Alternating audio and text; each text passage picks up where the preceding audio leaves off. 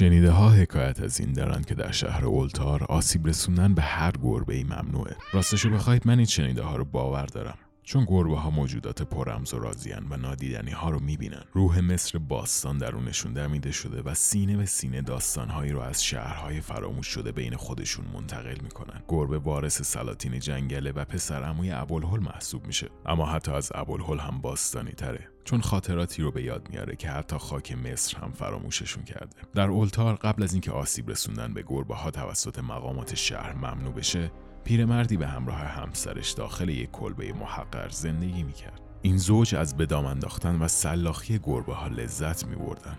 دلیل این کارشون رو نمی‌دونم. شاید شنیدن صدای گربه ها در تاریکی نیمه شب آزارشون می‌داده یا شاید از دویدنشون بین خیابونا و زمین های شهر در تاریک و روشن صبح وحشت می‌کردن اما دلیلش هرچه که بود پیرمرد و پیرزن تلاش فراوونی برای بدام انداختن و سلاخی تک تک گربه هایی که نزدیک کلبه محقرشون بودن می‌کردن. به گفته اهالی اولتار صداهایی که بعد از تاریکی نیمه شب از کلبهشون بلند می‌شد حاکی از روش های بسیار عجیب و غیر متعارف سلاخی کردنشون بود. اما با این همه هیچ یک از اهالی شهر درباره این موضوع صحبت یا تذکری به میون نمی آورد شاید به خاطر چهره پژمرده پیرمرد و پیرزن شاید هم به خاطر اینکه کلبه محقر و تاریکشون زیر سایه های در حال گسترش درختان بلود در انتهای یک زمین لمیازره و فراموش شده بود. اما حقیقت ماجرا این بود که اهالی اولدار به همون اندازه که از این زوج متنفر بودن ازشون هم میترسیدن و به جای اینکه عکس عملی از خودشون نشون بدن صرفا مراقب بودن تا سر کله گربه نگونبختی اون سمت پیدا نشه.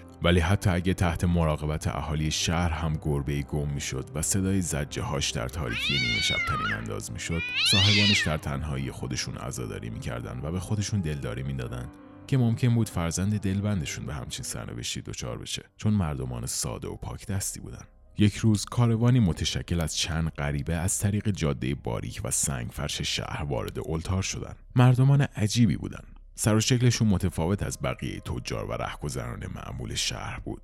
کاروان در بازار شهر مستقر شد و غریبه ها به ازای یک سکه نقره افراد شهر را از سرنوشت و بختشون مطلع می‌کردند. اینکه این کاروان از کجا به راه افتاده بود برای همه نامشخص بود.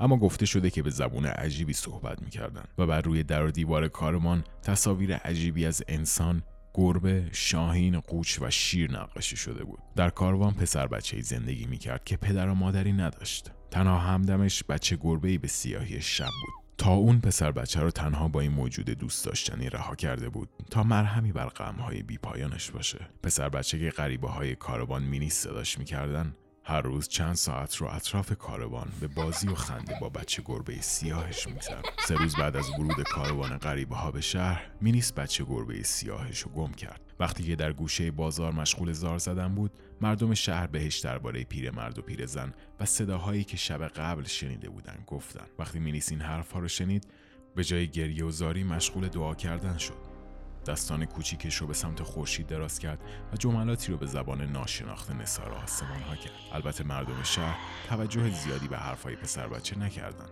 چون نگاهشون به سمت خورشید و ابرهای عجیبی که مشغول پر کردن پهنه آسمان بودن رفته بود. صحنه خیلی عجیبی بود. ابرها به شکل صحابی هایی با اشکال عجیب و غریب روی شهر سایه انداخته بودند. به راستی که طبیعت سرشار از شگفتی های فراتر از قوه تخیل انسان هاست. همون شب کاروان غریبه ها شهر رو ترک کرد و بعد از اون هرگز دیده نشد. فردای اون روز اهالی شهر متوجه شدن هیچ گربه ای در شهر باقی نمونده. تمام گربه هایی که متعلق به خانواده ای بودن بزرگ و کوچیک، سیاه و سفید، خاکستری، راه راه و نارنجی همگی آب شده و به داخل زمین فرو رفته بودند. شهردار شهر کرانون پیر قسم می‌خورد که این قضیه زیر سر غریبه هاست. اما دفتردار شهر نیست پیرمرد و پیرزن و مقصر می‌دونست. چرا که نفرتشون از گربه ها و قصاوت قلبشون برای همه مشخص بود. با این حال هیچ کس جرأت روبرو شدن با زوج پیرو نداشت. حتی بعد از اینکه پسر مهماندار شهر یعنی آتال قسم خورد که با چشمای خودش دیده که تمام گربه ها در تاریکی نیمه شب زیر نور ماه خاموش و بدون حرکت نزدیک خونه زوج پیر جا خوش کردن اهالی شهر خیلی این حرفا رو باور نداشتن چون آتال بچه سال بود و قوه تخیل فعالی داشت. اما همه میترسیدن که این زوج شوم گربه ها رو سمت مرگ و سرنوشت بدی کشیده باشن. اون شب اولتار در غم و خشم خوابید. اما وقتی مردم شهر بیدار شدن در کمال تعجب دیدن که همه گربه ها به جای قبلی خودشون برگشتن. بزرگ و کوچیک سیاه و سفید خاکستری راه راه و نارنجی همه صحیح و سالم بودن. مردم شهر با تعجب در این باره با هم صحبت می‌کردند کرانون پیر دوباره اصرار داشت که این قضیه زیر سر غریبه ها بوده. چون هیچ گربه سالم از دست زوج پیر در نمیره. اما همه روی یک مورد توافق داشتن. اینکه بیمیلی گربه ها به هر غذایی که جلوشون میذاشتن واقعا عجیب بود و برای دو روز تمام هیچ کدوم از گربه های اولتار لب به غذا نزدن.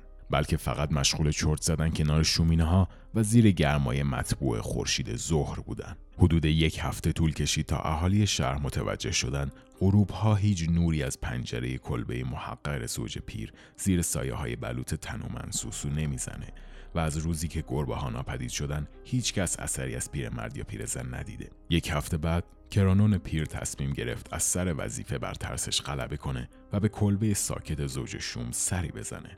اما محض اطمینان آهنگر و سنگبر شهر رو هم با خودش برد. وقتی هر سه به کلبه رسیدن و در بیرمقش رو شکستن تنها چیزی که دیدن دو اسکلت انسان روی زمین و تعداد نامشخصی سوسک در گوشه و کنار خونه بود. سر تمامی اهالی شهر پر از سوال بود.